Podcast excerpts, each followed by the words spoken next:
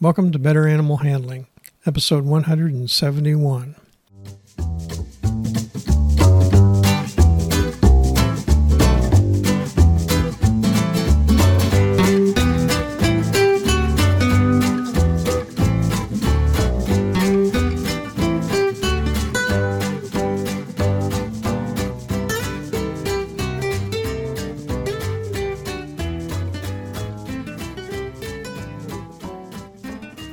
From the center of Missouri, USA, I'm CB Chastain, your guide to better animal handling, and Abby, my cattle dog and not horsing around co host. Say hi, Abby. Our goals are to improve your knowledge of why domestic animals, from Chihuahuas to Clydesdales, act as they do and how to better handle them safely and humanely. Today's episode is on handling and restraint of foals.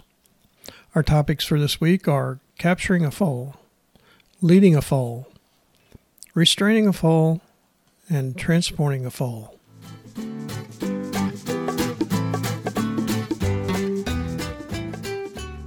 Excessive handling of foals and not correctly handling weanlings, yearlings, and two year olds can eventually endanger handlers.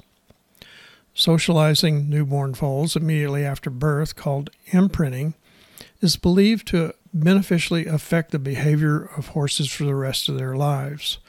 But handling foals can be overdone. True imprinting is between the mare and the foal. Excellent, docile horses also come from farms and ranches that do minimal handling in the first two years of a foal's life.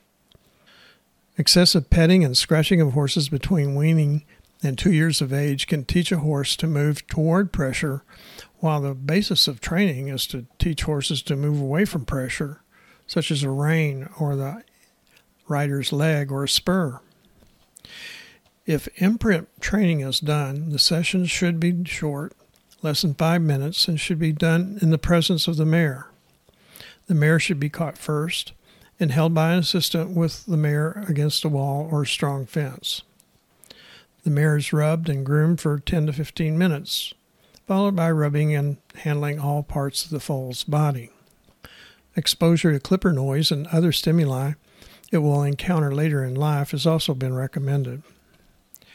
The effectiveness of foal handling can be negated if the mare is distressed and becomes agitated. Her actions will supersede the benefits of any rubbing of the foal by the handler. If mares with nursing foals must be restrained in stocks, the stock should have a small pin attached to the front of the stock so that the mare and the foal can be face to face until the mare can rejoin the foal.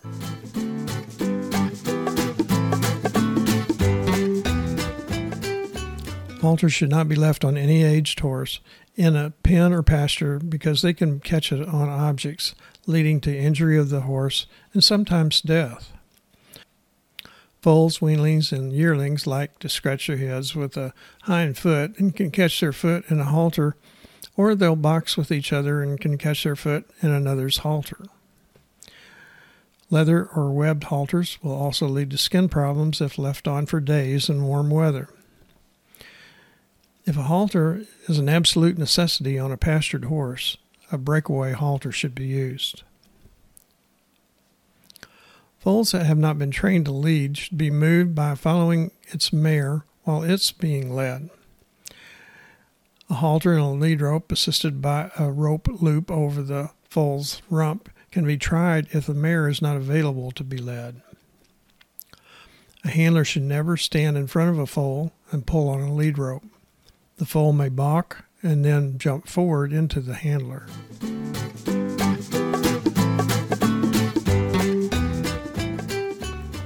Foal handler should not try to pet the foal prior to getting it restrained. Capture of a foal requires two handlers. It's imperative to catch and control the nursing mare before attempting to capture its foal. After catching the mare, it should be backed into a flat paneled corner that's strongly built. The handler of the mare should position the mare so that the foal can go between the mare and the wall to hide its face but not escape behind her. After the mare is restrained and quiet, the foal handler should move at a normal walking speed toward the foal and confine the foal with an arm in front of its chest and the other arm behind its rump. Whenever walking behind a foal, the handler should keep his side toward it to protect his abdomen and kneecaps from a kick. A foal should never be held just around its neck. It will rapidly back up and either escape or cause injury. The handler should hold the foal as lightly as possible and position it so that the foal is next to the mare in nursing position. The handler should never be between the foal and the mare. The handler's arm should be used as a barrier to excessive movement and not squeeze the foal. When holding a foal, the handler should turn his head toward its rump to protect the handler's face in case the foal struggles and rears suddenly. A gate should not be used as a squeeze panel for restraint on foals or small horses if the gate does not have a solid panel on the lower half. Twitches should never be used on a foal due to the risk of inflicting pain and injury. Large foals may need to be held by two people. The front handler holds the neck with the knee behind the foal's elbow, and the back handler stands on the same side as the front handler and holds the base of the tail with a knee in its flank. The foal should not be lifted off its feet, as this will add to fear and struggling. If needed, a small foal can be laid down on its side by a handler, standing by its side, bending its head away from the handler and toward its withers. The outside flank should be grasped and the foal gently slid down the handler's legs. Large foals or weanlings should be chemically restrained for lateral restraint. Lateral restraint can be maintained by a handler, squatting with knee pressure on the foal's neck and reaching between the hind legs and pulling the tail through between the hind legs and holding it. Placing a towel over its head and humming to it will also increase its relaxation while down.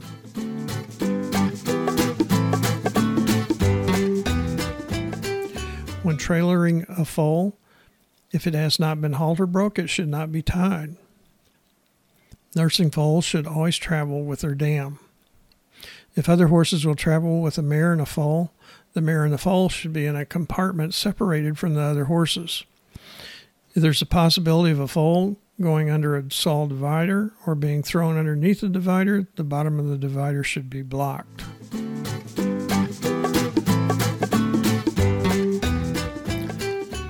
You have comments or are interested in a particular animal handling subject, contact us at cbc at betteranimalhandling.com. Now, let's recap the key points to remember from today's episode.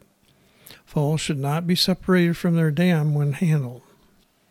Restraint of standing foals should be by blocking movement with the handler's arms without squeezing it. Foals should not be tied in trailers when transported. Abby says it's time to wrap up this episode. More information on animal handling can be found in my book, Animal Handling and Physical Restraint, published by CRC Press, and is available on Amazon and from many other fine book supply sources. My new spiral bound handbook, concise textbook of small animal handling, was recently published and is available from all major science book supply sources. Additional information is provided at betteranimalhandling.com. This website has more than 150 podcasts with notes on handling of dogs, cats, other small mammals, birds, reptiles, horses, cattle, small ruminants, swine, and poultry. Don't forget, serious injury or death can result from handling and restraining some animals. Safe and effective handling and restraint requires experience and continual practice. Acquisition of the needed skills should be under the supervision of an experienced animal handler. Thanks for listening. Abby and I hope you'll come back next week when I'll talk about saying goodbye to a beloved pet. Hey, Abby, how do you tell a foal to calm down?